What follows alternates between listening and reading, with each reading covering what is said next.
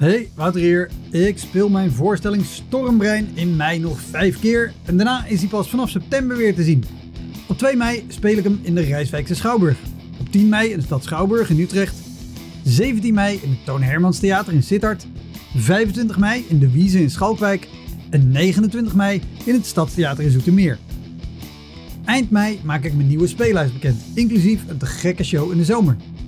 Meld je via elektropodcast.nl of woutermonde.nl aan voor mijn nieuwsbrief. Dan weet je als eerste waar en wanneer ik te zien ben. Sowieso is dat handig, want dan krijg je elke maand één mail met erin een overzicht van alle podcastgasten, de columns die ik die maand heb gedaan en alle shows die er in de maand erop gaan komen. Welkom, mijn naam is Wouter Monde. Dit is de Elektra Podcast. Een podcast waarin ik met collega's herinneringen ophaal aan shows die ze liever waren vergeten. Genoemd naar het roemruchte jongerencentrum Elektra in Sliedrecht, dat ooit bekend stond als de comedy hell.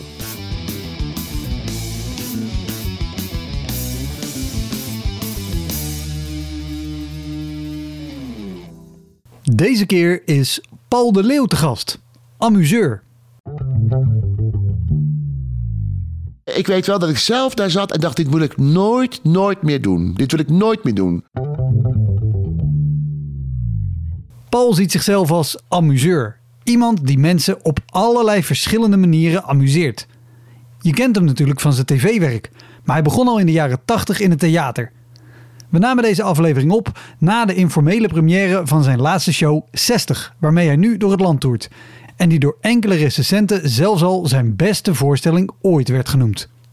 Heel veel plezier. Dit is de Elektra Podcast met Paul de Leeuw.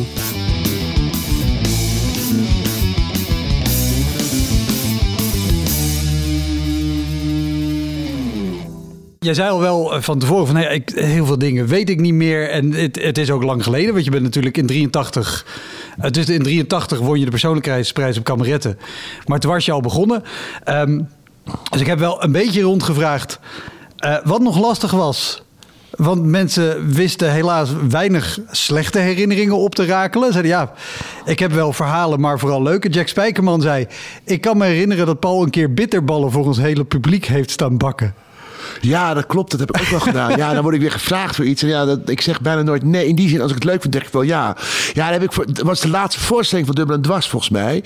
Ja, de, de cabaretgroep van Jack, ja. die speelde in de jaren tachtig. Dus ja. dan hebben we het ook al over de hele tijd. Ja, we zaten eigenlijk in hetzelfde circuit. En uh, dus als hij speelde op dinsdag, speelde ik op donderdag in die zaal. Dus we lieten ook wel berichtjes achter. Er zat ook nog frisse jongens bij. En Syndroom en Brigitte, uh, Hans Lieberg.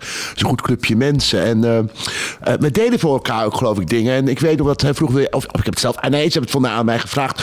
of ik aan het einde als verrassing bitterballen wilde opkomen brengen. dat heb ik toen gedaan inderdaad. Ja, ik geloof in Os. Maar dat weet ik niet helemaal zeker. Maar dat, ja, maar dat herinner ik me dan weer wel. Maar je bent aan het einde van de show gewoon opgekomen met ja, een schaal. Het was geloof ik... Hij had ook, het was ook geloof ik een zin en dan kon ik opkomen, dan kon ik het ook uh, doen. Uh, ja, dat heb ik wel gedaan. En het was ook wel, wat je ook wel had, dat je als iemand in de grote zaal, in de kleine zaal, af en toe bij elkaar langskwamen. Uh, dat heb ik niet met, met, dat heb ik ook wel met, met collega's gedaan, maar ik kan me niet echt weten, maar dat je ook een beetje aan het geiten bent, omdat één staat in de, de grotere zaal, de ander in de kleine zaal. Maar dit, dit specifieke voor, voorval kan ik me nog herinneren, ja. Heel lang geleden.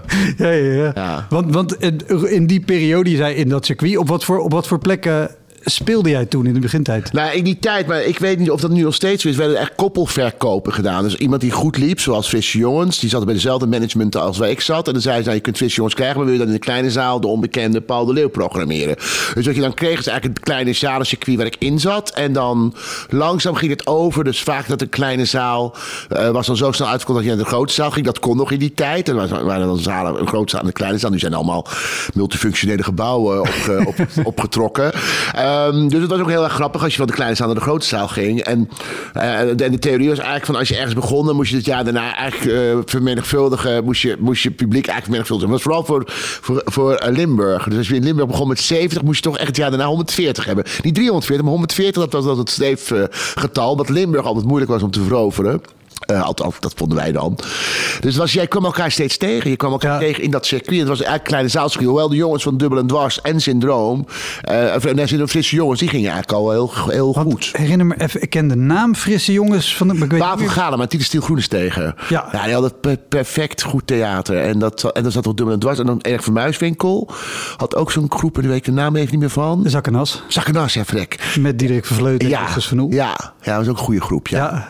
Ja. dat liep een beetje allemaal op, ja. En dan, we, we zaten onder die grote jongens als eh, Paul van Vliet en eh Joep Hek en Freek de Jonge, eh Zet Geikema, Jasmin de Jong, dat soort Ja. types. Want je zei Limburg, vonden jullie lastig? Weet je, weet je shows te herinneren in, in Limburg?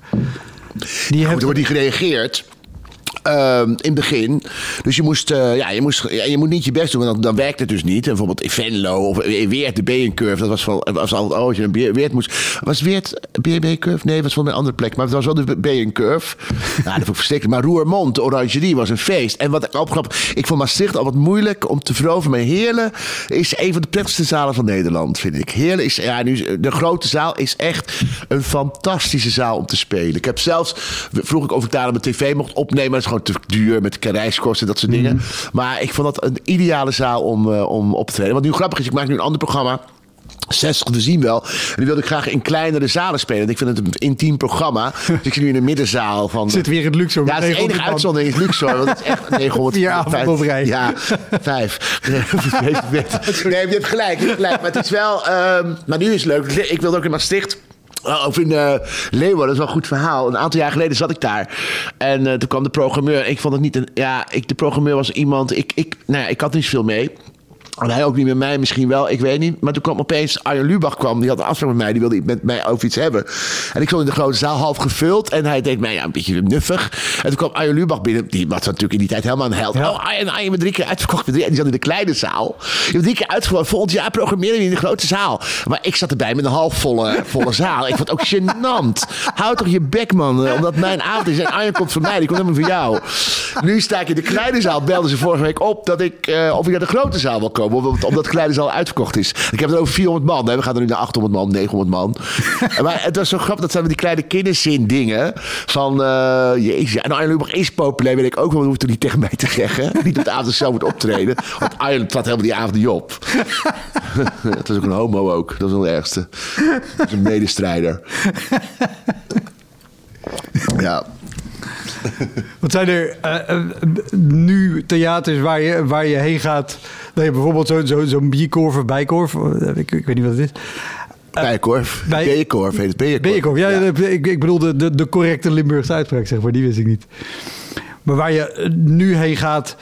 Maar waarvan je denkt, oh mijn god, ik heb hier, ik weet nog dat ik nee. stond. Ja, of, of, of, zijn die eruit ge... Ja, het was niet Weert. Ik heb net in Weert, dat is Munttheater in Weert. Dus ik weet niet waar de Bekerkorf nou is. Uh, nee, nee, nee. Ik, uh, er zijn ook, ik heb ook wel een lijst theater waar ik nu nooit niet meer kom. Waar ik niet meer wil optreden. Waar ik het niet leuk vind. Ja, dat, ik ga ook niet zeggen welke het zijn, maar goed. Maar, maar, maar weet je een zonder de naam te noemen, maar wel de reden waarom je er niet meer heen wil? Ja, ik weet echt. theater. Dat is een soort prijsvraag. Een theater, wat zo'n uh, vervelende sfeer is. Want daar kent iedereen elkaar. Nou ja, ik weet, ik kan één theater, dat kon echt niet in Harderwijk. Dat was een, daar was een struikdirectrice die dacht dat ze gewoon carré bestierden. Dat was niet, dit is Harderwijk. Dus het is gewoon tegen de dolfijnen aan. en uh, ik weet wel, dat, dat, ik binnenkwam, de hele techniek zat in de, in de, in de artiest van jij aan, aan pizza slices. En uh, in feite moest ik nog vragen, uh, is er ook nog plek voor mij? het is niet onaardig bedoeld, maar het was toch heel rare tijd. En het, het, zat helemaal niet vol. En ze deed alsof alles vol zat. En ik heb, ben dan gaan ook checken. Je kan tegenwoordig al je collega's checken hoe zij dan zitten qua zaalbezetting. Mm. Nergens al het vol. Behalve natuurlijk de publiekstrekkers als dat zijn uh, Theo Maas of iets dergelijks. Ja. Um, dus ze zat ook een beetje te liegen. Nou, die staat echt op de zwarte lijst. Dat, dat kom ik niet graag. Daar kom ik eigenlijk nooit meer. Nee. En dan zijn ook zaden dat ik gewoon dat, niet, dat ik de sfeer gewoon niet prettig vind. Of ja, ik weet niet. Maar het zijn er heel weinig op één hand te tellen. Ja. Het, en uh, ik ga ook heel graag naar zaden. Ook al zijn er 350 plekken heerlijk om naar te spelen. Uh, omdat ik het daar gewoon heel erg leuk vind. Wat kan je uitleggen voor iemand die niet speelt? Wat je op het podium merkt van, van een sfeer in een zaal. Of zelfs misschien gewoon de zaal, de, fysiek de zaal, zeg maar, wat voor invloed dat kan Ja, hebben. dat is één. Een fysieke zaal is natuurlijk... Een zaal is een zaal. Daar kan je niet, niet zoveel aan doen. Maar het is vooral... De, eh, eh, belangrijk is dat je als artiest een, goeie, een goed team hebt. Kijk, de, de techneuten van een, een zaal in een, in een stad... die doen het elke dag of eh, vier dagen in de week. Dus ik, ik weet dat, dat de techniek zich verheugt op mijn komst. Omdat mijn technische ploeg al zo leuk is. Dat is echt het begin. Als jij een hele vervelende, arrogante club hebt... of die niks willen of niks kunnen... dan, dan gaan de techniek, de, de huistechniek de, doen dan ook minder mee. Eh, en dan is, ja, wat gewoon jammer is dat, dat alle eh, dat dingen wegbezuinigd zijn. Zoals eh nou ja, artiestfoyer, mensen die dat bestieren. Nou, uitzondering dit jaar. Ik noem maar ook Amstelveen. Daar stond een meisje, Emma. Die was gewoon, ja, die deed dat niet vast volgens mij. Die was ontzettend goed. Want jongens, echt, mensen die dat kunnen, dat is een vak, hè. Om, om, om te bedienen, om, om, om service te verlenen. Dat, is, dat, dat, dat, dat, dat hebben sommige mensen. Nou, die Emma, ik hoop dat ze dit ziet, die heeft het heel enorm. Want ik zei nog tegen de jongens, zo, dat is een goeie. Maar ja, we hebben ook wel hier, was Wilma in het oude ja, die is ook weg. Eh, ja, en worden, en worden met alle ega's worden we hier behandeld. Maar ja, het is ook leuk als hier iemand staat in de Ja. artiestenfoyer. En dat is veel minder. Ik weet wel dat ik in Deventer stond, jaren geleden. En toen zei ze, heeft, zit er een pauze in. Toen zei ik, ja, dat vinden ze ook al teleurstellend tegenwoordig. Want dan, mogen, oh, dan moeten ze langer blijven. Ze zei, wat wil je drinken na de pauze? Ik zei, nou ja, een wijntje of zo, een glas water. Oké. Nou, toen was het voor zich afgelopen. stond echt de achterslot. Alles was al dicht, de hele foyer. En op een, je mocht echt door de tralies heen... kon je dan je glas wijn en je, en water pakken.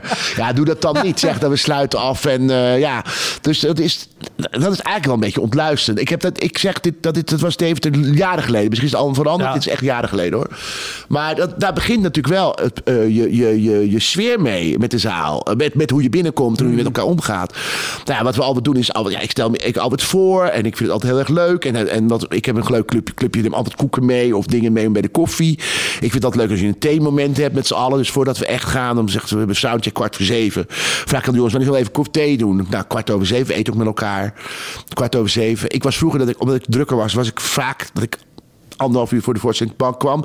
Nu probeer ik het echt ook te doen met de jongens mee te eten en met de jongens mee te doen. Ik heb een nieuw clubje nu, de nieuwe mensen. Het bevalt uitstekend. Nou moet ik ook zeggen, we, we praten een dag na de echte officiële première. Althans, vriendenpremière, die ging hartstikke goed. Dat scheelt natuurlijk ook dat je een beetje opgelaten eh, zit. Maar eh, dat is het begin. Dat, dat je zelf als club goed bent. En dan, dan krijg je dat wat, wat, ja, wat, je, wat, wat je zaait, oogst je natuurlijk. Dus dat, eh, dat is belangrijk. En dan gaat de zaal beginnen. Ja, schouwdirecteuren komen, nou ja, komen wel, komen ook niet. Ik heb wel een berichtje, een kaartje of iets van eh fijn dat je er bent. We hebben het gastenboek. We hebben natuurlijk ook nog wel mensen die de, de gast, die de artiest van jij besturen, omdat je op de foto willen. Dat vind ik niet kunnen. Ik vind dat, dat je in een artiest van jij, als jij werkt, moet je niet vragen of Nee. de artiest op de foto mag. Gebeurde wel. Daar ben ik ook iets milder in geworden, maar ik vind het eigenlijk niet kunnen. Want het is, het is gewoon dan even mijn huis. Dan wil je gewoon eh, even, ja, gewoon dat je alles kunt doen en laten wat je zelf wil. Eh, ja, dan ga je spelen. En dan- je zegt, daar ben ik milder in geworden. Ben je, ben je ook wel eens, ben je wel eens Ik, uitgevallen? neem, ik maak nooit foto's. Eh, Dat, doen- gaan we naar de dierentuin, gaan we een aap staan, heb hetzelfde effect. ik weet ook niet waar ik terecht kom. Straks kom ik in een gezin met alleen maar een witte, witte kappen, weet ik veel. Of word ik gezet naast, eh, naast een eh, extremist, weet ik veel. ik weet niet waar ik terecht kom met die foto. En alleen kinderen en, eh, en verstandelijk gehandicapt, want die weten niet beter. Maar er zijn ook moeders die met hun kinderen komen van 8 en 9 en zeggen, weet je wie ik ben? Ik ben? Dat weten de kinderen helemaal niet. Maar dan willen die moeders gewoon op de foto. Ik zeg, nou, dat gaan we dus niet doen. Of dan zeg ik, ben Gordon. Nou, vooruit doe een foto.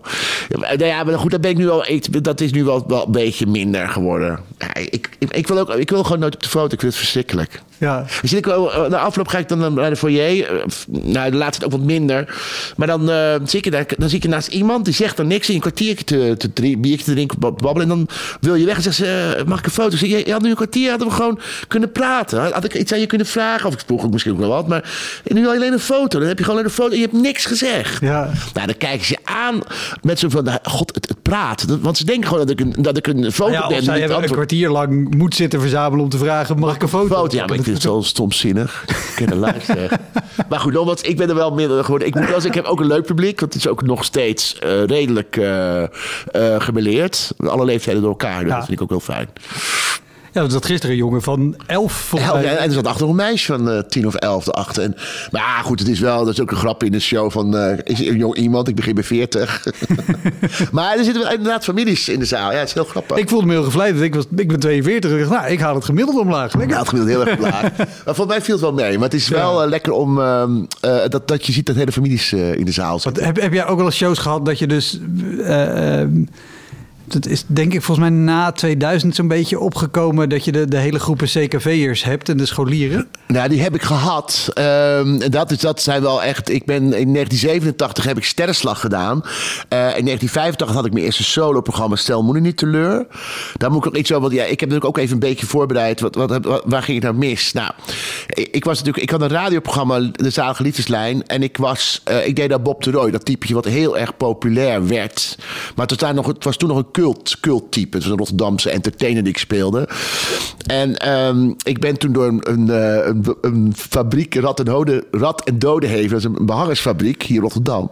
Wat naam. ja, Rad en Dodenheven geloof ik. Werd ik uitgenodigd door de, door de directeur om als verrassing op te treden op een chic diner in Huizen in de boerderij. Dat is een theater. Ja, een leuk klein theater. Ja, Ja. Zo, zo was een couvert van 60 of 60 mensen. Of ik dan als Bob de Roy mijn optreden wilde doen. En ik kreeg er gewoon geld voor. En ik moest eerst optreden in een theater. Ik zei, kom ik daarna? Maar ik kan pas om nu of half elf, elf uur zijn. Dat was geen probleem. En ik... opgekleed als Bob de Roy. En die man wist alleen dat ik zou komen met zijn echtgenote. En ik kom binnen als Bob de Roy. En mijn eerste zin is, waar zit die lul de? En die hele zaal, die schiet in een, in een stuip. Echt, ik heb nog nooit zoveel walging uit 60, uit 59 paar ogen gezien. Op één paar ogen, ja, dat was de man die heeft in een deuk gelegen. En toen zong ik, hallo, hallo, hallo, hallo. Een liedje van drie minuten. En op ik zei, nou, het zit er niet in, hè, boppers.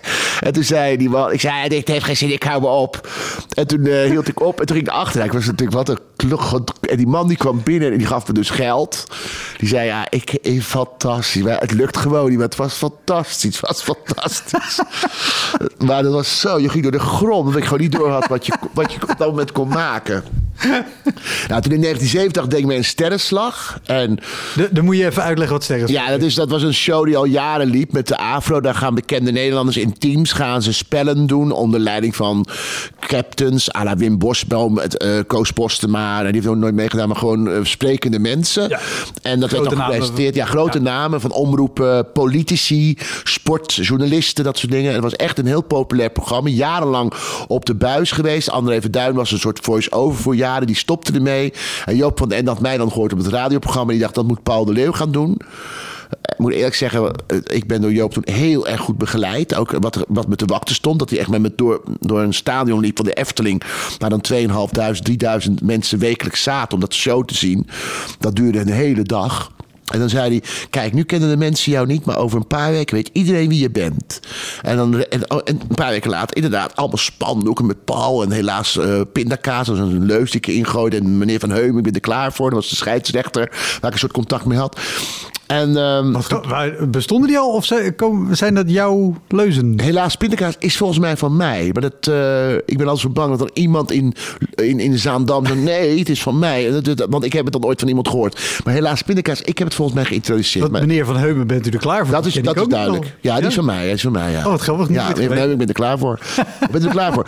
Uiteindelijk die spandoeken hingen. ik, God, wat grappig. Dat hadden we Joop van Ende gewoon zelf geproduceerd. Dat die spandoeken er hangen hingen. Dus ja, dat vind ik wel knap bedacht. Maar ik, kan, ik wilde weer serieus theater in met het tweede programma De Rozenbotteltijd. Eh, maar de zaal zat gewoon vol met mensen die uit dat sterrenslagsucces dachten... nou, nu gaan we dus twee uur lachen met Paul de Leeuw. En ja, als ik een serieus liedje... dat, dat was niet de bedoeling. Dus er kwam verveling. Dus dat was voor mij best wel... Ik was Ja. 25. Het was echt wel een redelijk eh, eh, moeilijke tijd. En ook scholierenabonnementen werden doorgevoerd. Dat was een hel. Want scholieren die kennen elkaar, die beginnen elkaar te gillen. Die worden apart gezet en het is, dat is verschrikkelijk. en dat was vroeger nog misschien minder erg dan nu. Maar ze ontkenden dat steeds. Ik stond er in Breda in het Chassé Theater. En daar was het, ik had gezegd dat ik absoluut geen scholierenabonnementen meer wilde hebben. Maar die zei, het is niet gebeurd, niet gebeurd. Maar ik, hoor, ik, ging altijd, ik ging ook echt altijd achter het gordijn staan luisteren... hoe de sfeer in de zaal was. Zo bang was ik voor mijn publiek geworden... naar aanleiding van dat ze met andere, eh, met andere ideeën zaten in de zaal. Dus ik moest daarop anticiperen. En dan weet ik wel dat... eh, ik zei, dat zijn scholierenabonnementen. Toen zei ze, nee, is echt niet waar. Dat zijn zij niet. Ik zei, het, zit gewoon in de zaal. Is niet waar, is echt niet waar. Nou, toen dacht ik, hoe krijg ik dit nou voor elkaar? En toen heb ik, ging het gordijn open. Toen zei ik, hallo jongens, of jongens, wat fijn jullie allemaal zijn. Ik heb één afspraak. Als jullie een handtekening van willen, de afloop... eh deel ik handtekening uit in ruil voor, een, eh, voor jullie kaartje. Nou, de afloop stonden er daar tientallen keer jongeren... die allemaal een kaartje in waar gewoon op stond scholierenabonnement. en zo heb ik het toen de, de, de directeur mee geconfronteerd... die aan een, aan een kerstmaaltijd zat... Eh, en het was een ontzettende lul. Ik weet zijn naam niet meer hoor. Of Sta- Stans, volgens mij Stans. Maar misschien, nee, dat moet ik niet zeggen. Misschien is het niet zo. Dan, dan, beledig ik iemand die niet zo heet. Maar het was in ieder geval een Maakt niet heel veel uit. Uiteindelijk eh, heb ik nooit meer in het theater voor jarenlang nooit meer daar willen optreden. En ehm eh, werd het ook wel duidelijk dat jij dat, dat het een hele. En ik weet nog wel dat ik die avond thuis kwam ik sliep bij mijn ouders, die wonen in België, om kerst te vieren. Ik weet dat ik helemaal kapot was. Echt huilen en het niet meer aankon. Ehm nou het was ook natuurlijk met kerst heb je dat meestal dat je weet, dan ben je ontzettend eh, emotioneel. Daarna in januari ging het allemaal weer goed, maar ik heb er wel een flinke, een flinke knauw van gekregen. Van Jezus, eh, ik, ik sta dingen te doen die dit publiek helemaal niet leuk vindt, want dat verwacht ze niet van me. Ja, en, en, maar was die knauw op die ene avond of gewoon zo'n Nee, hele periode dat je dus allemaal mensen krijgt die denken, hier lachen, Op hier. Ja, dat, dat, sterrenslag was in augustus afgelopen. En in, bij wijze van spreken ging ik in september in première. En dan moet je je voorstellen dat dan zo 16 december, 17 december ging het helemaal mis. Of 22 december. Dat, dat heeft dan 2,5 maand geduurd dat je verwachtingspatroon. Ik denk dat ik het dan in januari heb aangepast. Dat ik dan toch ben gaan werken om dat toch anders te krijgen. Of misschien dat ik al lerende wist hoe ik die zaal toch... Ja. eh, ik heb natuurlijk Tineke Schouten ooit gezien in een zaal. Die zat met een aantal leukers. Zo'n clubje bedrijfsmensen. En eh, nou, dat, ze kwam op, ze voelden het. En binnen twee zinnen had ze die hele zaal onder bedwang. Eh, Oh, dat, heb ik over jaren later. Hè. Dat heb ik Ja, in de zaal. Denk, Jezus, wat is die goed zeg. Wat krijgt die die club onder controle. En nu zitten nog steeds groepen bij mij. Nu is geen probleem. Zitten we uit elkaar. Dus je zit niet met 40 mensen in één club. Eh, en ik denk ook dat het ook, hoe goed je programma is, daar zal ook het publiek op anticiperen. Ik heb het nu nog niet gehad dat mensen, dat er verveling is, of dat er een soort vermoeidheid komt. Dat het publiek denkt, nou, nu is het wel klaar. Het ook misschien met jezelf te maken. Ja, maar het lijkt me wel ook lastig als je... Want je hebt zo'n programma gemaakt. Ik denk, nou, ik heb een mooi theaterprogramma en het is inhoudelijk. En dat ga ik lekker spelen. En je weet aan de ene kant ook wel, nou, ik heb naam en ik ben bekender. Dus nu, nu gaat alles rollen. Ja, toen nog niet, hè? Want het- in 87 was ik natuurlijk. Ik, was, ik had mijn tweede theaterprogramma. Ik, ik was net doorgebroken op televisie. Ik ging daarna eh, een kinderprogramma doen, Snelbinder, tien over half vijf, Paul de Leeuw. In 89 begon ik eigenlijk een beetje aan het schreeuwen van de Leeuw. Dus Ah, dat, dat is dan eigenlijk, dan begint echt wel de grote Ja. doorbraak. Dat was wel groot. Het was, het- ik werd bekend. Het, ja. maar niet dat ik nog heel erg eh, al populair. Ja, ik was wel populair. Nee, voor- maar de, waar ik heen wilde, ik kan me wel voorstellen... Weet je, je hebt zo'n programma, daar ben je enthousiast over. Daar heb je tijd in gestoken. En dat je dan elke avond, of in ieder geval vaak, moet opladen met de gedachte... Oké, laat, er, laat er nu een zaal zitten die, die is gekomen voor wat ik gemaakt heb. Ja, dat ik, was ik wil nu heel erg in hoor. Maar ik- Nee, dat was niet, dat was niet zo. Nee, dat was niet zo. Dus ook, er waren ook mensen met spandoeken in de zaal. Met inderdaad helaas pindakaas. En die waren niet door Job van Ende geproduceerd. Dat had ik mezelf meegenomen. Ik heb echt een soort... Ja, was- Oh, maar wat, wat gebeurt er in je hoofd? Nou ja, dat- dat- en je weet dat je nog twee keer drie kwartier of één en een half... één, twee- één uur, en- één, één uur en een pauze en drie kwartier. Het liefst had ik die pauze ook overgeslagen. Maar eh, dat kon niet, want dan moest je weer terug. Ja, nee, dat, ik, ik kijk... eh, ik, ik denk er eigenlijk nooit over na. Want dat, eh, door dit, deze podcast word je gedwongen. Oh ja, verrek. Dat was. je begon er nu zelf al. Ik, ik heb, ik, ja, dat was verschrikkelijk dat het echt niet goed ging. Maar ik was ook 25, 26. Dus ja, dan, dan begin je net. Ja, nou ja, je, je, was, eh, toen je begint net qua, qua carrière en opbouw, maar je was al wel een tijd lang bezig. Nou, drie jaar. Vier jaar. In 83 begonnen, toen twee jaar lang gestudeerd. En in 85 mijn eerste show. In 87 toen Ja. was twee jaar bezig. Nee, want, want, Niet lang. Want ik, want ik kwam wel tegen, eh, misschien ook in het licht hiervan. Je had auditie gedaan bij de, bij de toneelschool. Daar Ja. vertel je ook over in je, in je Ja. voorstelling nu. En die auditie, eh, ik denk dat het geen eh, grote spoiler is als ik zeg, eh, je was niet aangenomen. Nee. Ehm, maar wel... De, Grote spoiler.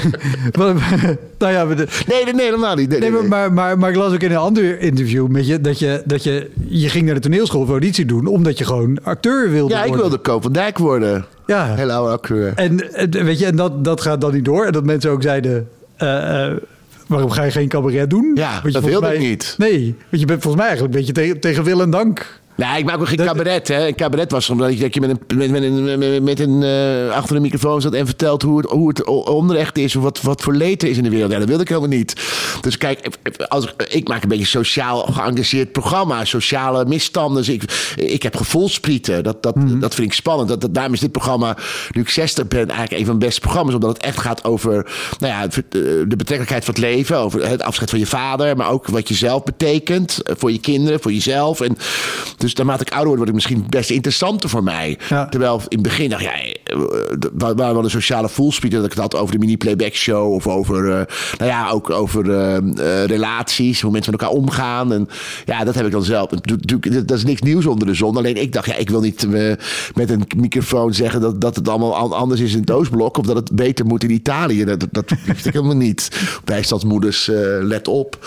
Nee, dat had ik helemaal niet. Dus ik, ik vergiste me ook met de term cabaret. Achteraf had ik gewoon de kleinkunst moeten gaan doen. Want zij zeiden ook, je moet naar de kleinkunst. Dat werd echt, dan zul je gelijk worden aangenomen. Omdat alles bij mij werd een grap op die toneelschool. Want kijk, ik chargeer het in het theaterprogramma. Maar wat er eigenlijk gebeurde was dat ze altijd om me moesten lachen. Dus was- als ik iets deed, dan altijd zat er een lach bij. Dus die, die, die leraar die onderbrak me daarmee. Want die zei, ja, eh, het is straattoneel. Je, je gaat nergens serieus in. Maar ik ging er wel serieus in. Alleen mijn fantasie ging op hol. Het was een opdracht dat ik afscheid moest nemen van iets. Toen nam ik afscheid van de poes. omdat ik, ja, ik had, en iedereen nam natuurlijk afscheid van zijn geliefde. Omdat, nou ja, de kanker zat overal. Ik nam gewoon afscheid van mijn poes. Omdat ik een dagje wegging of zo. Ja, moest, omdat ik dan nummertje vijf was in de rij. We hadden al vier ellendige levensverhalen meegemaakt. En ik zat heel dom op met een poes te strelen. En toen zei je, me missen poekie. En dan ging de zaal weer in een deuk. Of dan moest je iets doen dat ik dan. eh, ik, weet, ik weet niet wat ik moest doen, maar ik deed alsof mijn strip. Het was toen nog een strippenkaart als je in de, in de, in de trein ging, of in de bus ging, dat mijn strippenkaart vast zat. Maar ja, het was een opdracht, dus die had ik dan weer letterlijk genomen of iets. Of je zit vast in iets, nou, dat, dat mijn strippenkaart niet uitging. Ja, en dat werd gewoon een optelsom. Dat ja, alles is bij jou om de grap en niks Ja. meer om de echt. En, de, emo- de emotionele stroming. Ik, ik voelde de emotionele stroming niet goed, geloof ik. Ja, nou, nu zitten we in een eh, vijf uitverkochte halen in de Luxe Rotterdam. Precies. Maar wel ook, als je zo'n auditie doet, maar je krijgt dan, ook al komt er een lach op de andere dingen en is het later allemaal goed gekomen. Volgens mij ook op zo'n moment dat iemand zegt, ja stop maar, dit is straattoneel. Verschrikkelijk. Ja, Ik, ik, het was, ik deed ook twee. eh, ik moest dan, eh, eh, en hij, hij, hij, hij heeft lang nog op de toneelschool gezeten in Limburg, Jan van Kesteren of Jan van Kasteren. Ehm, en het grappige is, dat is een goed verhaal. Dat, ehm, eh, het ging helemaal mis. We zaten met een groepje van, ik denk, 10, 11 mensen. Drie dagen lang getrekken met elkaar op. Het was een hele knappe jongen. Een soort jongensmeisjesjongen die ik heel knap vond. En natuurlijk met homoseksualiteit waar nog in de knauw knel mee zat. Vond ik hem heel spannend. Die jongen super vrouwelijk. En die moest dan van zo'n leraar moest hij dan een generaal spelen. Die dan ons moest gaan drillen. Dus hij zei, ja jongens. Zei, nee, het moet mannelijker. Het was vrij hard en confronterend. Maar goed, daar was niks mis mee. En toen moest ik dus auditie doen. En ik deed het gedicht De Blauwbeelgorgel van Cees Budding. Maar al kotsend. En dat was al redelijk hilarisch. En toen deed ik nog een hele zware eh, monoloog uit een zwaar stuk hofscènes over Prins Philip II. En ik speelde eh, Eboli, die zijn tong was uitgerukt. Dus, dus ik had eerst die kotsende blauwbeelgorgel gedaan. Dus de blauwbeelgorgel, mevrouw is een porgel. En toen denk ik, nu doe ik hofscènes Eboli. En denk ik, Eboli, Eboli, kijk me aan. Dus ik dacht, die is zijn tong kwijt. Nou, die zaal kwam niet meer bij. Terwijl het gewoon een hele zware Ja, dus, dus niet alleen die, die groep van zes, maar de hele groep van een mannetje of 60, 70, inclusief leraren, die schaten het uit. En dat een hele zware dus, monoloog is. Ja, toen heeft Van Kasten me gewoon onderbroken. En ik moest die avond bij hem nog, dezelfde avond moest ik nog improvisatie met hem. Toen werd hij me echt gebroken, ja. Het is me echt gebroken. Gewoon echt heel naar. Eh, en eh, dat en, was... en, en, en op, wat, op wat voor manier heeft hij je gebroken? Om mij te laten zien dat ik dus niet functioneer op die toneelschool. Omdat ik constant in de grap schoot. Ik, hij wilde me constant hebben daar waar ik misschien niet wilde komen. Of niet kon komen, kan ook. En uiteindelijk uh, werd ik afgewezen. Nou, vertel ik ook in het theaterprogramma over. Maar het mooie is dat een paar een jaar geleden ging Hans Kesting, vriend van mij, en een hele goede acteur, uh, die ging naar de toneelschool in Maastricht, waar hij is afgestudeerd, ging hij terug. En toen vroegen twee leraren hem: Wat doe je nou eigenlijk? Wat ben je aan het doen naast je toneel? Zei: nou, Ik maak met Paul, een, Paul de Leeuw, een vriend van mij, maak ik een tv-programma mee. Ik doe podcast mee. Hij zei: Paul de Leeuw, ja, die hebben we ooit nog auditie doen. En toen zei hij: Dat is een ontzettend talentvolle jongen. Alleen niet iedereen was het ermee eens. Dat gebeurt er vaak op toneelschool. En ik kreeg toch maar terugwerkende kracht, 40 jaar later, nog zo trots dat toch het, uh, het talent toch werd gezien. Ja, het slaat natuurlijk nergens op. of misschien wel. Maar dat je nog acht, dat je nog 40 jaar later denkt, jezus, ze zagen het dus wel. Ja, ja, ja. Behalve die gek Jan van Kesteren, Jan van Kasteren niet. Ja. Ik heb zelf ook wel eens een auditie gezeten met een kleinkunst, dat je dan uh, audities afneemt en dan moet je met z'n allen beslissen. Dat heb ik één keer gedaan, daarna heb ik het nooit meer gedaan. Dat was het jaar dat Carice van Hout werd aangenomen in dat jaar. En dat was een heel sterk jaar overigens. En uh, ik, uh, ik vond het heel leuk om die auditie te zien. Maar daarna moet je beslissen. Mm. Je met tafel vol mensen die allemaal leraar zijn. En die gaan dan beslissen over iemand. Of die wel of niet aangenomen worden. Ja, ik vond dat verschrikkelijk. Dat kon ik, ik vond mensen dan bijvoorbeeld heel goed. Die anderen weer niet goed vonden. Maar ik vond mensen niet goed. Dat gaan maar die worden op, om hele andere redenen aangenomen. Helemaal niet om het talent. Maar omdat ze misschien heel erg aantrekkelijk zijn. Of misschien... Dat, werd, ik wilde daar niks mee te maken. Heb ik één gedaan. Dat, en dat wilde ik nooit meer doen. Dat vond ik zo heftig. Ook omdat je dan eigenlijk een autoriteit bent, wat ik helemaal niet wil zijn. Dat, ja, ik wil geen autoriteit en ik wil ook helemaal niet meer dat gevoel hebben dat ik kan beslissen over iemand of die wel of niet wordt toegelaten op de toneelschool of kleinkunst. Nee, en, en, en, maar hielp, hielp zo'n ervaring om te begrijpen wat er jaren eerder was gebeurd? Nee, uh, dat weet ik niet. Uh, nou ja, wel nu met terugwerkkracht, als je dat een jaar geleden hoort, dat twee, een aantal leraren me wel talentvol vonden. Misschien dachten ze ook hoor, hij moet naar de toneelschool. Of naar de, de kleinkunst, hij moet niet naar de toneelschool. Want toen was toneelschool, maar zit echt toneelschool. In Amsterdam is het gewoon kleinkunst en toneel. Hè? Ja. Je uiteindelijk na, na, een jaar je volgens mij, uh, wordt, wordt gezegd wat je moet gaan doen. Um, dat weet ik niet. Ik weet, ik weet wel dat ik zelf daar zat en dacht: dit wil ik nooit, nooit meer doen. Dit wil ik nooit meer doen. En ik wil ook nog meer een talentenjacht mee meedoen. Ik heb er uiteindelijk een uitzondering gemaakt van Hollands Got Talent, omdat ik dat echt wel een leuk, leuke show vond. Uh, maar ik vind een talentenjacht, een jurylid, vind ik echt heel heftig. Ik zou het wel voor de aankoop, voor een boekenprijs, zou ik het heel graag willen. Dan moet ik gekke boeken lezen. maar goed, daar heb ik dan te weinig titels voor. Uh, omdat, uh, maar dat zou ik wel leuk vinden om daar aan mee te doen. Maar ik heb het met, met, met creativiteit of acteren of zo, dat, dat, dat uitvoerend, nee, nee, nee. moeten we niet doen. Er wordt uh, aangebeld. Dan hebben we nog drie uur te gaan voordat de show begint. Ze begint al vroeg. Hoi, Wouter hier. Luister je vaker Elektra? Dan is het een goed idee om crewmember te worden. Je doneert dan automatisch elke maand een klein bedrag. En in ruil daarvoor krijg je extra afleveringen, consumptiebonnen om in te wisselen als je eens live bij mij komt kijken.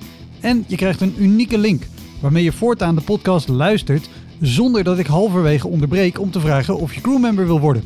Zoals nu. Dus, word crewmember. Dat kan al vanaf 1 euro per maand. In de omschrijving van deze aflevering vind je een linkje voor meer informatie. Oké, snel weer terug. Wat ik me nog wel afvroeg, want, want zo kwamen we ook bij die auditie. Want dat, toen had je nog de ambitie, ik word serieus acteur. En en dan heb je dat programma met een serieuzere toon waar het publiek met, met spandoeken komt zitten. De, uh, speelde dat nog door, zeg maar? Nee, was helemaal weg. Uh, ik weet wel dat dat, dat uh, nee, dat, dat dat je ook niet werd genomen. Ik heb in die carrière ook best wel audities gedaan voor films en dergelijke. Maar dan, dan, heb je ook te maken met regisseurs die liever met onbekende mensen willen werken. Dat mijn naam al te, te bekend was. Dat je dacht, dat kan je niet weg meer spelen. Dat, dat was ook wel bekend. En ik, natuurlijk, ik ben natuurlijk een acteur ja, ik ben meer een performer. En als je me ziet, dan denk je gelijk aan de dingen die ik heb gedaan. Niet meer dat je een blanco iemand bent. Nee. Ik denk wel naarmate je ouder wordt, dat het interessanter is om, om misschien mij dan te zien. Ik heb met Job in die tijd wel een paar mooie kansen gekregen om mooie stukken en mooie rollen te spelen. Waar ik er nog steeds heel erg dankbaar voor ben. Uh, maar dat houdt op een gegeven moment. Maar op een gegeven moment heb je daar ook. Dat denk je ook, ja, dat is, niet, dat is niet mijn vak. Of dat is niet mijn, mijn stijl. Ik heb met Hans Kessing er ook wel eens over gehad. Hans Kessing had ook iets wat op tv wilde. Die graag presentator worden. Dat zei ja, dan ben ik ook niet echt goed in hetzelfde geld. Ik ben ook niet echt een goede acteur. Terwijl ik echt goed ben in amuseren. Of in heel op tv kan ik dat best goed. En dat geldt ook voor Hans. Dat je op acteurgebied. Nou, ik ken geen betere of geen mm. uh, ja, interessantere acteur dan hij. Terwijl ja, tv is toch een andere, ander métier. Dat geldt voor mij andersom ook. Dus dat tv, ja. dat ben ik in geboren. En theater, of uh, toneelspelen, ja, dat is voor mij toch echt een, uh, een ding. Ja. iets anders wat ik tegenkwam, dat ik dacht, wauw, dat, daar, dat is een heftige klus. Je, je werkte vroeger als bijbaantje bij Van der Valk, maar dan ben je ook pianist geweest. ja. Dat is, Ja, ik werk- dat is volgens mij een heel ondankbare taak. Ja, ja ik, ik, ik werkte bij Van der Valk toen ik een jaar of 18 was, ging ik eh, werken. Ik, ik, deed, ik deed de HAVO na de MAVO en ehm, ik wilde gewoon geld verdienen. Ik, en ik werkte, in- ik had een krantenwijk eh, jarenlang. En nou, uiteindelijk hoorde ik dat ik bij Van der Valk kon werken. Ik moest eigen pak verzorgen. En dan kon je gewoon werken bij Van der Valk 10 uur. En ik heb dat gedaan ik, via een vrienden van mij. Uiteindelijk ja, eh, heb ik daar enorme lange vriendschap aan overgehouden. Nog steeds vrienden die ik al vanaf mijn achttiende ken via Van der Valk. Maar ik was niet een goede ober, ik was vooral een gezellige ober. Dus ik was gezellig, ik was niet goed. Eh, je had dan een wijkje van vier tafels. En Rob van der Valk was een van de jongens van de Valk die bezig was met het imperium eh, op te bouwen. Eh, en, toen, en, en die had steeds leuke ideeën. En eh, wat het grappig aan. Waar, waar, ik heb heel veel geleerd. Hè? Dus ook het improviseren, het opletten wat in de zaal gebeurt. Dat komt allemaal door mijn horeca-ervaring. Dat heb ik daar geleerd. Ja? Ja, ik heb alles in de gaten. Ik weet ook wat iedereen heeft gegeten of gedronken. Dat, eh, ik kan misschien geen naam onthouden, maar ik weet wel precies. Ik, weet, ik kan bijvoorbeeld weten wat mensen hebben besteld als ik ze heb gegeten. Bijvoorbeeld. Ik weet bijvoorbeeld namen, ben ik heel slecht in. ja. En eh, ook drankjes onthouden, daar ben ik ook heel goed in. En eh, gerecht. Ik weet ook wie wat besteld heeft. Dat vind ik ook heel erg als er iemand staat. Wie had dat? Ik, dat, dat ik weet eigenlijk precies wie wat dan heeft besteld. Dat is ongelooflijk. ja. Dat heb ik van Van der Valk geleerd. En dan was het leuk op zondag, als je dan zondagdienst had, was dan het einde van het weekend. Dan moet je lachen. Nou ik, ik vind het zo grappig dat het inderdaad. Want ik heb eh, niet in restaurants gewerkt, maar wel eh, bij de kiosk en bij de Smullers op Utrecht Centraal. Wat onwijs druk is. En dat je ook wel eens dat er nog 16 bestellingen in de frituur zaten. En je op een gegeven moment. Ik vond het ook altijd een sport om te weten. Oh ja, die had die, die had Ja. dat. Of vaste klanten, dat je altijd wist. Oh, die heeft dit. En inderdaad, ik, ik moet vooral lachen. Zo, oh ja, dat is inderdaad wat je in een show vaak ook doet. Dat je een klein detail van helemaal Ja. het begin weet. om het aan het einde terug te kunnen laten komen. horeca, dat Ja. weet ik zeker. Dat je moet grappig. onthouden. En ik heb, ik heb niet alleen maar van de Valk. Ik heb in het begin van mijn carrière ook bij Broodje voor Coachje gewerkt. Nou, broodjes. Ik heb, ik heb in Eetcafé De Hut gezeten. Heb ik de serre bestierd. Met acht tafels. Dus ik heb he- door de jaren heen heel veel eh, horeca gedaan. En echt al die tafels gaan. Maar nogmaals, ik, ik liet veel vallen hoor. En ik was, maar ik was wel altijd gezellig. Dus ik had altijd lol met me.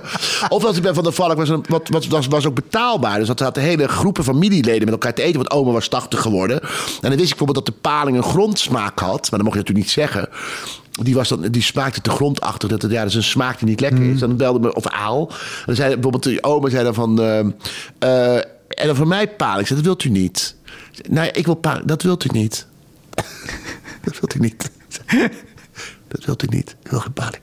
Toen bestelde ze bijvoorbeeld zalm. Omdat die paling niet tevreden was. Maar dat kon je niet zeggen. Zei, dat wilt u niet. U wilt, u wilt, wilt u een ander? Maar dat wilt u niet hoor. Nee, nou, doe maar. Dat was mijn, mijn ober zijn. Of kinderen die dan vervelend waren, hadden we. Toevallig vanavond komen er twee eh, mensen die ik ken van Van de Valk. Twee meiden, die ontzettend twee zussen, die komen vanavond kijken. Die ik dus al echt, eh, toen ik twintig was, heb ik ze leren kennen. Ja, ja, ik zie ze niet veel, maar ze- dan, eh, op Facebook zeggen ze, we komen vanavond. Dus ik zie vanavond dan borrel met ze drinken. Maar uiteindelijk op zondagmiddag... Maar, oh, en die meiden waren zo geweldig, want als er dan kinderen aan tafel li- die moesten dan te lang zitten, jengelen, dan deden wij gewoon wat kier in hun eh, kinderijsje. Waardoor ze gewoon rustiger werden. Niks dan een dat, likeur, toch? wat zeg? Ja, nou ja, nee. Het is, ja, nee, het is een witte liqueur. Kier is een beetje dat. eh, toch, nee, het is, eh, nee, het is wel kier, ja. ja het is wel die eh, liqueur wat er met champagne ook zit. Ja, Ja, ja, precies. Maar je hebt In ieder geval alcohol. Ja, in ieder geval al- alcohol in. Dan soef en dan waren ze gewoon rustig. en dan hadden we ook een vrouw. En je had vier tafels. Het was afhankelijk van de fooi. En als je dan tafel. Als je begon op zondag. Want zondag was de leukste dag van 12 tot 10. Had je dan eh, een, eh, een, eh, een, een, een, eh, een, noem het? een, een shift. En van twee tot sluit. En eh, ik had altijd twee sluit, geloof ik. En het was om een uur of tien was het allemaal afgelopen.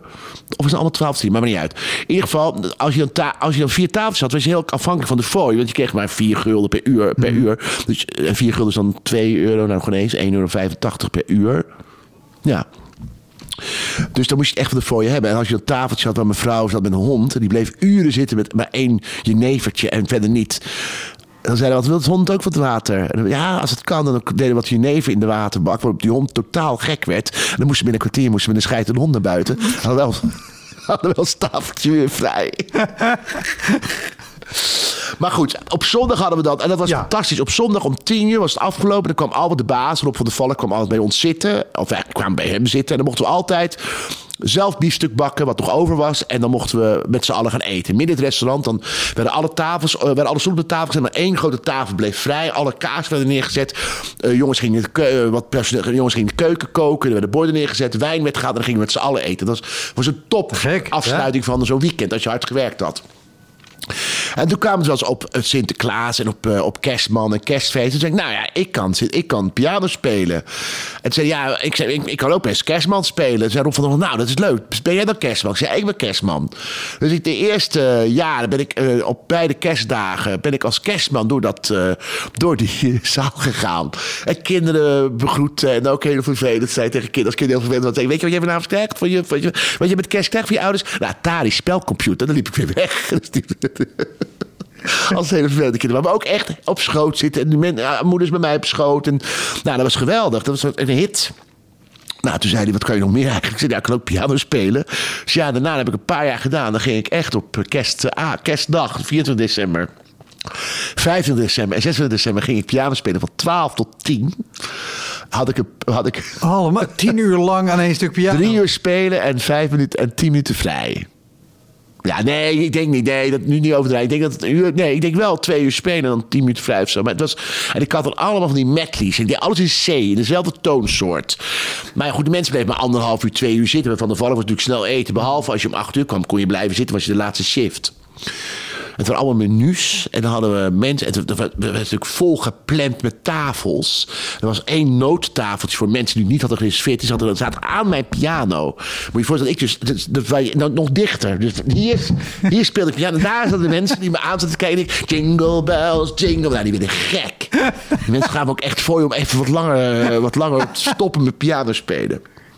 Dan had ik echt een medley van Carpenters nummers, ABBA nummers, kerstnummers, Songfestival nummers. Maar dat is toch ook eh, geestdodend als je Ja, als maar, het is- achtergrond... ja, maar ik was jong en ik was nog heel erg ambitieus en ik kreeg aandacht. En naarmate de avond voor het uiteindelijk zat die hele tafel met, met messen en glazen, jingle bells, jingles. Het was gewoon een orgie wat er ontstond. Maar ja, dat was wel sfeer. En dan weet ik wel dat er een nieuw, de, de, de nieuwe keuken werd geopend op één hoog. En dan speelde ik, ik speelde er tussen drie zalen. Er waren twee kleinere zalen en een grote. En dan zat ik tussenin. Dus ze konden me allemaal horen. En, eh, maar de keuken was de nieuwe keuken en die gas viel uit. Dus toen zei de chef, kwam even doorspelen, want het gas is uitgevallen, we, geen, we kunnen niet koken. Dus ik doorspelen en op een gegeven moment komt iemand toe, even stoppen, want er is iemand onwel geworden. Er lag een man onwel te wezen en er kwam een ambulance aan. Dus ik weer stoppen, nee, je speelt door, want het gas is nog niet uit. Ik, ik- en die man die ligt onwel te wezen, er komt nu, ik zat dood en leven, dood en gas. Had ik. Maar ja, daar leer je heel veel van. En het mooie was ook dat op tweede kerstdag. Dan werd het gemiddelde. Dus alle filialen van de Valk werd het gemiddelde werd genomen van wie de beste verkoop had. Dus, werd, Ja. werd dus de omzet gedeeld door het aantal stoelen die je had. En wij wonnen heel vaak. En dan kregen wij altijd op tweede kerstdag een gigantisch feest aangeboden. Dat, dat feest was er al. Dan had je disco met drank. En alles wat over was met kerst, dat mochten wij dan opeten. Met drank en een, en een TJ. En dan uiteindelijk om een uur of twee, half drie s'nachts hoorde je dan wie had gewonnen. En dan ging de champagne open als je dan had gewonnen als bedrijf. En met een paar keer hebben het gewonnen. Ja, dat zijn onvergetelijke momenten. Echt dat... eh, ja, van de vallen geen kwaad woord hoor. Nee, nee. ik- ik- ontzettend veel, het is eh, Leuk om te horen dat je, dat je het er zo leuk hebt gehad en zoveel Ja, hebt geleerd. veel- Maar het, het, toen ik het, het las, beetje ap- achtergrondpianist zeg maar, bij een Van der Valk.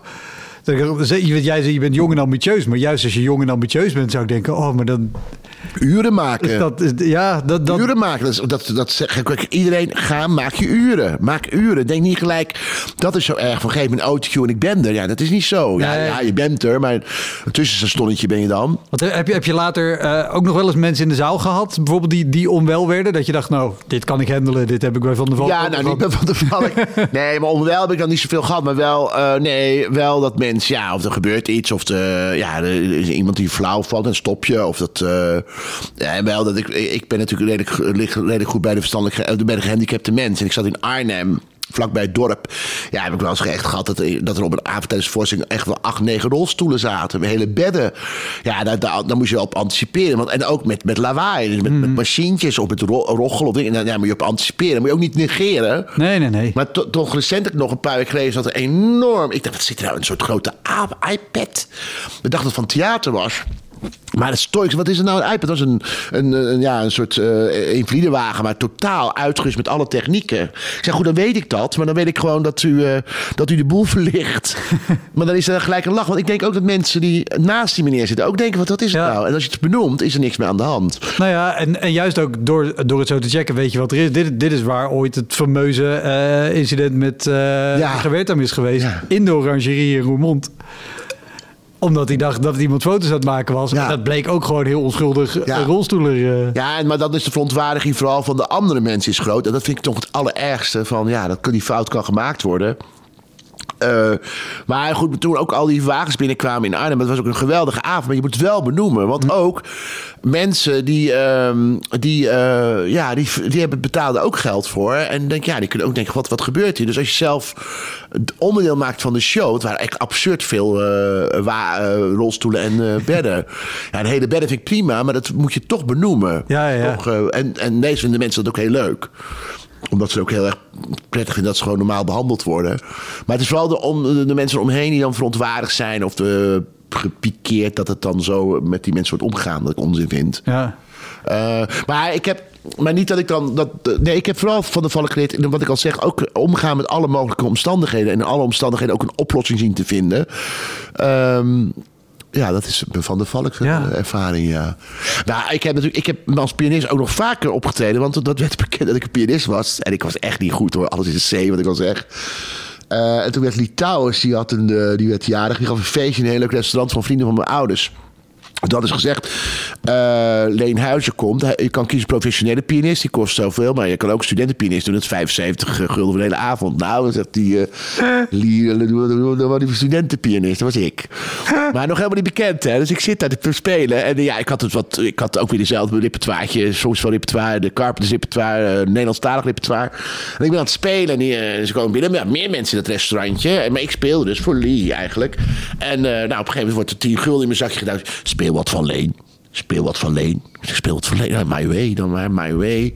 Nou, en, eh, tien minuten daar wil, natuurlijk een ander vriend ook niet om me doen. Dus 25 gulden in mijn zakje. Joh, speel nog wat voor Leen. Dus ik denk, god, you never walk alone. You never walk alone. Ik denk, maar ik ken niet zo'n nummers van Leen. Dus weer, toen werd er opeens weer 10 joh, speel nog wat van Leen. Ik denk, ik ben nu wel echt door mijn repertoire van Leen heen. En later heb ik hem wel ontmoet als Leen. En dat heeft, weet hij ook nog wel. Maar hij wist natuurlijk niet dat ik het was. Maar hij wist wel dat hij ooit die pianist had. Ja, nu natuurlijk niet meer. Maar toen was het echt... eh heb ik me dat verteld. En weet je dat ik ooit voor, nog voor je heb opgetreden als pianist. Maar Oh. speel wat voor Leen, dat blijft ons altijd bij. Speel wat voor Leen. Speel wat voor Leen, joh. Wat goed. En ik weet, in de jaren negentig, een vriend van mij had een cd van jou... eh, waar ook het nummer op staat eh, over Lee Towers. Ja, Hier is microphone of real gold.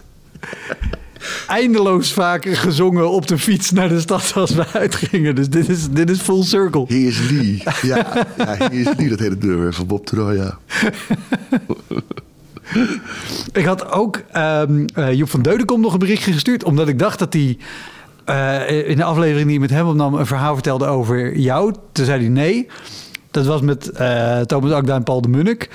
Hij zei, maar eh, wel een ander verhaal van Paul. En, en ik dacht, mooi, ik heb een verhaal. En dat was, dat was weer geen mislukking. Maar die zei, eh, maar wel een goed verhaal. Die zei, wij zouden, eh, of in 92 zou jij naar de Nederlandse skivereniging moeten voor een optreden ergens. En jij kon niet. Toen is Nur gevraagd, eh, niet uit het raam, met Joep van Deudekom. Joep heeft daar eh, iemand ontmoet. Ja. En daar is hij inmiddels 25 Ja, jaar ja, dat mee klopt. Ja, dat klopt. Ja, nee, dat klopt, ja. Dat, dat deed ik eh, voor, de, voor de skivereniging. Die ging op, het was een ski met jongeren. Dat presenteerde ik een paar keer. En er was ook een soort modeshow. En dan van McNeil. En dan ging je al... Dat was een afkick en kick-off van... Dan, uiteindelijk gingen ze een week later... Gingen ze dan met z'n allen op wintersport. Allemaal van jongeren. hè. Daar was ik een presentator van. Ja, dat Maar dat klinkt wel als een, als een heftige klus. ja, maar ik was natuurlijk zelf... Ik was natuurlijk jong. En eh 92 was ik 30. Maar die kon ik dus niet. Ik was 29. Maar ja, ik was natuurlijk... Ik had dat programma eh De Zagel Liedslijn op de radio... Van 4, van 4 tot 6 op zondagmiddag. Waar heel veel pubers en jonge mensen naar luisterden. Want die deden hun huiswerk. En ondertussen luisterden naar mij. Ja, ja, ja. En dan ging je altijd over die grens heen. van eh, wat wel mocht en niet mocht. Ehm, eh, ja, en dat, dat- daardoor werd ik, kreeg ik veel van dit soort om jongere dingen te doen. Wat ik heel leuk vond doen, maar ik was natuurlijk zelf ook jong. Ja. ik deed gewoon mee met iedereen. Ik was natuurlijk ook brutaal. Eh, was je op mijn mondje gevallen. En eh, ik, was natuurlijk, ik weet nog wel, mijn schoonouders, die keken mij bijvoorbeeld niet. Toen de man met wie ik nu ben, dan keken zij naar mij en dan gingen de schoonouders. Mijn schoonouders gingen echt naar boven, die konden me niet, die konden me niet handelen. Dus nu wel inmiddels, maar eh, uiteindelijk vonden ze me verschrikkelijk in die begintijd. Dus ouderen hadden heel veel moeite met mij. Ja. En heb, heb je wel eens bij live shows gehad, eh, eh, juist met de improvisatie of brutaal zijn, heb je veel weglopers bijvoorbeeld gehad? Of mensen die Ja, echt ja. bozig met... Ja, wel, dat wel, maar dat was dan echt wel in, in de, in de iets te, te- het conservatieve contraien. eh, dat mensen, ja, en vooral mensen in het begin die dan niet wisten wat, wat, wat, ze, wat ze kregen te zien. Dus die liepen weg, ja. Ja, dat zijn wel mensen echt weggegaan ook, ja. Ja, omdat het ook grof was en ook eh niets ontzien. Maar dat was natuurlijk het begin van je carrière. Op een gegeven moment, ik denk dat door Schreeuw van de Leeuw...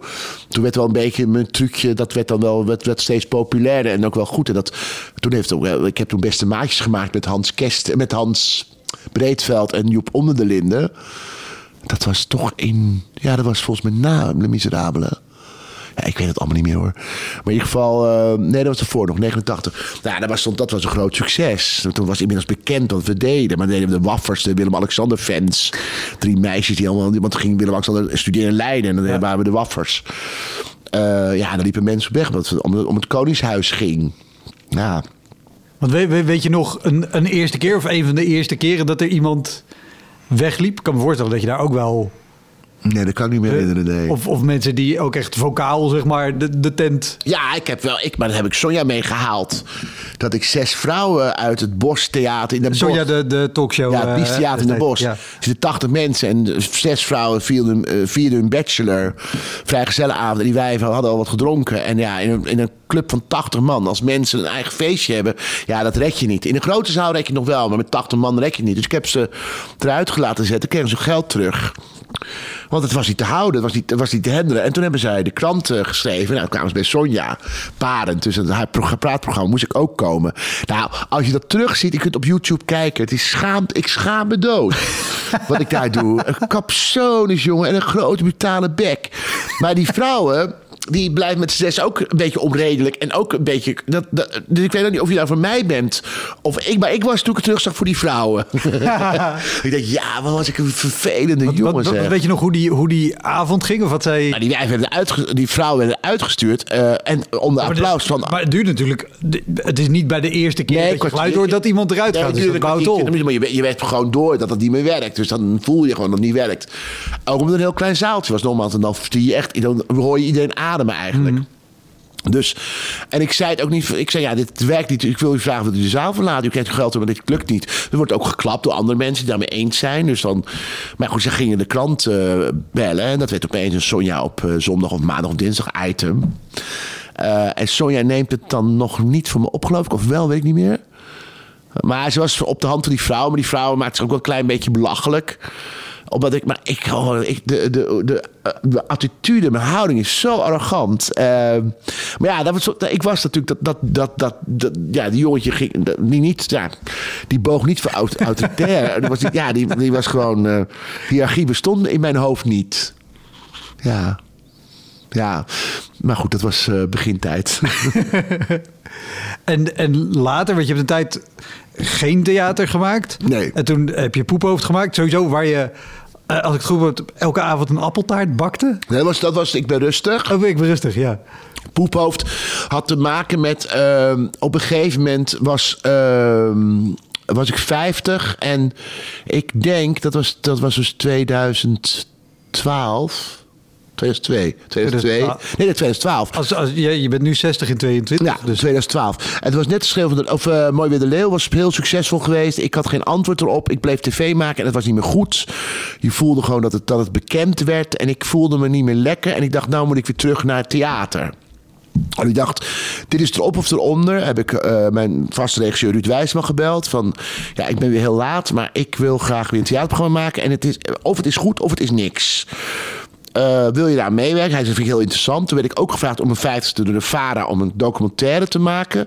Waarin ze mij een jaar zouden volgen. Dat is spannend, want ik dat jaar gaat dan een programma maken wat ik 50 Dat kan ook helemaal misgaan. Ja.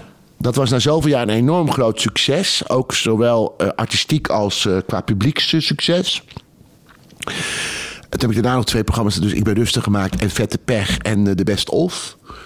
En nu, het programma dat ik nu maak, heeft ook weer te maken met het feit dat Busje Komt Zo was een programma dat ik maakte samen met Hans Kessing, waar ik ontzettend veel plezier in had.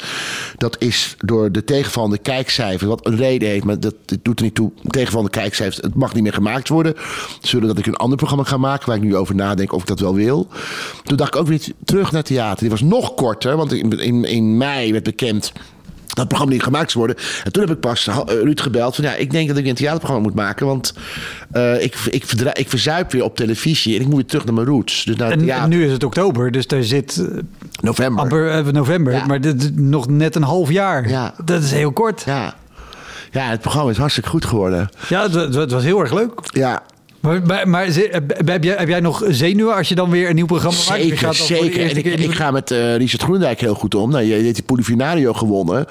Ja, en die heeft echt een waanzinnig goed programma. Daar heb ik ook naar gekeken. Uh, en dan word ik bloednerveus. De enige wat ik wist, dat ik hier vijf dagen zou staan vanwege mijn 60ste verjaardag. Zou ik vijf avonden hier een soort concert geven. Met pianisten en met liedjes en de best of. Dat heb ik al heel lang gedaan. Daar was, dus ik dacht, weet je wat, als ik nou eens een vol programma ga maken.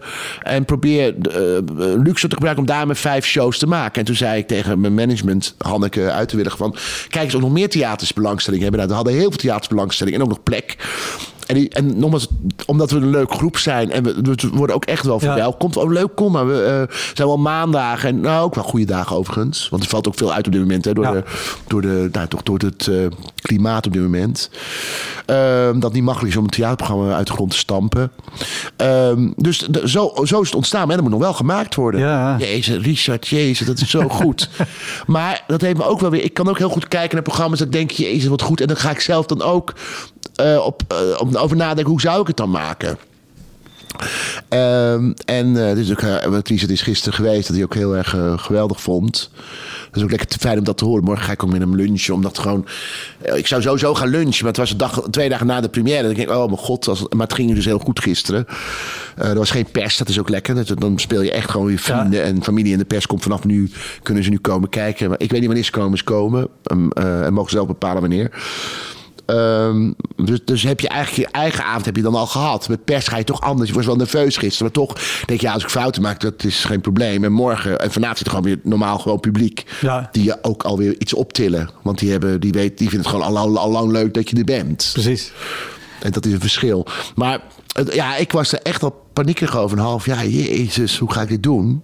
En hoe, hoe is dan bijvoorbeeld een, een eerste try-out die je dan weer... Of heb je hier try-outs voor gedaan? Ja, ja. Want hoe, hoe is dan zo'n eerste die je dan weer ja, ik, doe het, ik, ik begin uh, met schrijven en dan lees ik het voor aan Ruud Wijsman, Mark Heijns, de lichtman en mijn clubje. Ja. Nou, dat is veel te lang en veel te flauw en uh, ook heel leuk, maar ook heel flauw. En dat vindt uh, Ruud het allerbeste wat er dan gebeurt. Want dan, ja, dit is zo kaal. Als, als ik hier te jou, dat is dan twee uur lang en ik durf ook niet aan te kijken, want de afstand is dit. Ja. Dus ik zet, ik zet dan dezelfde muziekjes op. Het is allemaal zo amateuristisch als wat. En dan voel je al gelijk de structuur. En Ruud staat erom bekend dat hij de hele boel kan omsodemieteren. Dat is zijn grootste kracht om uh, te denken... ja, je denkt dat je er bent, maar je bent er nog helemaal niet. En dan denk je nog eens over na. Um, dan ga je een leesvoorstelling doen. Dat zijn drie leesvoorstellingen. Maar dan ben ik eigenlijk al... dat je natuurlijk je, je teksten zelf schrijft. Behalve dan liedjes, dan weet je al veel teksten ken je ja. een beetje uit je hoofd. Maar het is allemaal zo, zo breekbaar als wat. En dan heb je ook eigenlijk, dan zeg je nou, dan is het moment dat je zonder je tekstboek moet beginnen. En dan heb je een bepaald moment dat je gaat monteren. En dat was dus drie weken geleden, denk ik, in Amstelveen moest de voorstelling er staan. Ja, die stond er. Dankzij Emma. Dankzij Emma achter het scherm, dat klopt, ja. Hij was ook een hele fijne sfeer. En ook, was ook was wat heel fijn is. En ja, dat is. Uh, het is. Weet je, het is. Uh, um, je kan altijd bijsturen. Hè? Dat, dat, dat, dat, dat is ook lekker. Je kan ook zeggen: oké, dan lukt het een keer niet. Maar deze, deze voorstelling is heel erg gefocust. Van, je moet een aantal dingen goed vertellen. Dat zegt, zegt ook Gruut ook van: houd nou gewoon, houd zo. Hè? Ga niet lopen smieren. Probeer nou in dat concept te blijven. Ik ben nog iemand die snel wil smieren. Terwijl ja, het mooiste is natuurlijk toch aan het einde van het programma... dat je toch voelt dat er enorm veel emotie in de zaal is. Eh, ja, dat, dat, dat lukt nu elke avond. En ik heb ook echt... Het kost me ook helemaal geen moeite om... eh, er twee momenten dat ik in de zaal iets doe. eh, en dan zei Ruud ook van, hou nou kort. Ga nou niet te veel. Want dan, dan, dan, dan hoor je... Dan voel je ook dat dan de concentratiebel van het publiek dan langzaam... Dan, dan storten ze in. Als Ja, lang dan, dan wordt het ook een ander, programma... ander ding. Er, er gaat ondertussen een bel. Ja, Eh, tweeënhalf uur heb ik nog te gaan voordat de voorstelling begint. Laatste eh, vraag die ik nog wilde stellen. Wat is, wat is de meest recente avond die je kan herinneren waarbij je het podium afkwam en dacht... Waarom doe ik dit? En, en recent mag, Jaren geleden zijn. mag ook jaren geleden zijn hoor, als, als het zo is. Maar eentje die je bij is gebleven waarvan je dacht... Ja, weet je, dat, eh, dat ik... Kan ik niet weer gewoon in de bediening bij Van der Valk? eh, Ja, dat is gewoon de eerste echte voorstelling voordat je begint. Denk, wat doe ik hier? Waarom ga ik niet gewoon de zorg in of eh, eh, blijf gewoon thuis? Je kan ook thuis blijven. Dat, dat, maar dat, dat, ik denk dat veel mensen dat herkennen. Ik ben niet kotsen of eh, dat heb ik helemaal niet. Maar gewoon, oh mijn god, waarom doe ik dit? Ehm, maar eh, eh, ik heb eigenlijk nooit wel dan een zaal. Maar het is nooit de schuld van de zaal. Hè? Dus je kan er wel een irritering in hebben, maar omdat het niet werkt. Eh, wat ik lekker vond aan een pauze vroeger was dat je dat was een soort eerste helft en tweede helft. Als je met 2-1 achterstand in de, in de foyer zat, en je denkt, nou ja, kleedkamer, ik kan nog gelijk spel Ja. van maken, misschien winnen. Dat weet je op, op een gegeven moment dat het eerste gedeelte beter is dan het tweede gedeelte. Of het tweede gedeelte beter dan het eerste. Dat, dat, dat, dat weet je dan. Dan moet je het proberen om dat beter te maken. Ik heb wel eens als mensen niet willen. Dan sla ik gewoon stukken over. Dan denk ik, nou, als die wil, dan, eh, dan ga ik ook niet uh, ander, Dan maak ik ook niet. Het duurt 51. Ik heb nu nog niet gehad met deze voorstelling. Maar dan, dan kan ik er zo 15 minuten uit, eh uit plunderen. Dan kijk ik van 1 uur en een half uur en dan 1 uur en 10 minuten. Dat is te weinig. Maar ik weet wel dat ik met Cor ooit stond ergens in een zaal met een bandje. ons programma. En dat was volgens mij Wie plukt mij? En dan draaide ik me om. Eh, als, en dan zei ik, en vooral liedjes. Ik had bijvoorbeeld elf liedjes en dat liedje gaat eruit. Vol liedje gaat eruit. En dan, dan, dan, dan sloeg ik gewoon over. En dan hadden we gewoon, ik weet nog wel, in Kuik hadden we echt een voorstelling misschien 40 minuten voor de pauze en 30 minuten na de pauze. 70 minuten. Eh, dan noem ik de naam, het was niet Kuik, het was een, andere, het was een ander theater. En daar heb ik nog nooit zo kort gespeeld. En toen, eh, en de jongens van de band, vonden, en toen zei ik de dag daarna, we stonden er twee dagen, nou, ik ga nu nog korter. En dan bij mij nog vijf minuten korter. Maar ja, dat weten natuurlijk de mensen die het allemaal voor de eerste keer, dus die hebben dat helemaal niet door. geen idee. Nee. Eh, top, dankjewel. Graag gedaan. Dat was hem, de Elektra Podcast. Meer informatie over mijn gast van vandaag en linkjes naar van alles en nog wat vind je in de omschrijving van deze aflevering. Er staan ongelooflijk veel afleveringen online van Elektra. En op elektrapodcast.nl kan je makkelijk zoeken op de naam van jouw favoriete comedians en cabaretiers. Je kan daar ook eenmalig doneren of crewmember worden. Als crewmember betaal je maandelijks een klein bedrag, maar dan krijg je ook nog eens bonusmateriaal. Je luistert voortaan zonder onderbrekingen en je krijgt consumptiebonnen die je kan inleveren bij een show van mij. Ik vind het sowieso te gek als je een keer komt kijken bij mij. Dus ga naar woutermonde.nl, daar zie je precies waar en wanneer ik optreed. Of meld je aan voor de nieuwsbrief, dan hou ik je op die manier op de hoogte. En dan nog iets, elke vrijdagmorgen doe ik een column op radiostation Kink. Je kan die column terugluisteren als podcast. Hij heet Kink op de Week en je vindt hem in de app waar je ook deze podcast luistert. Oké, tot de volgende Elektra. Hoi!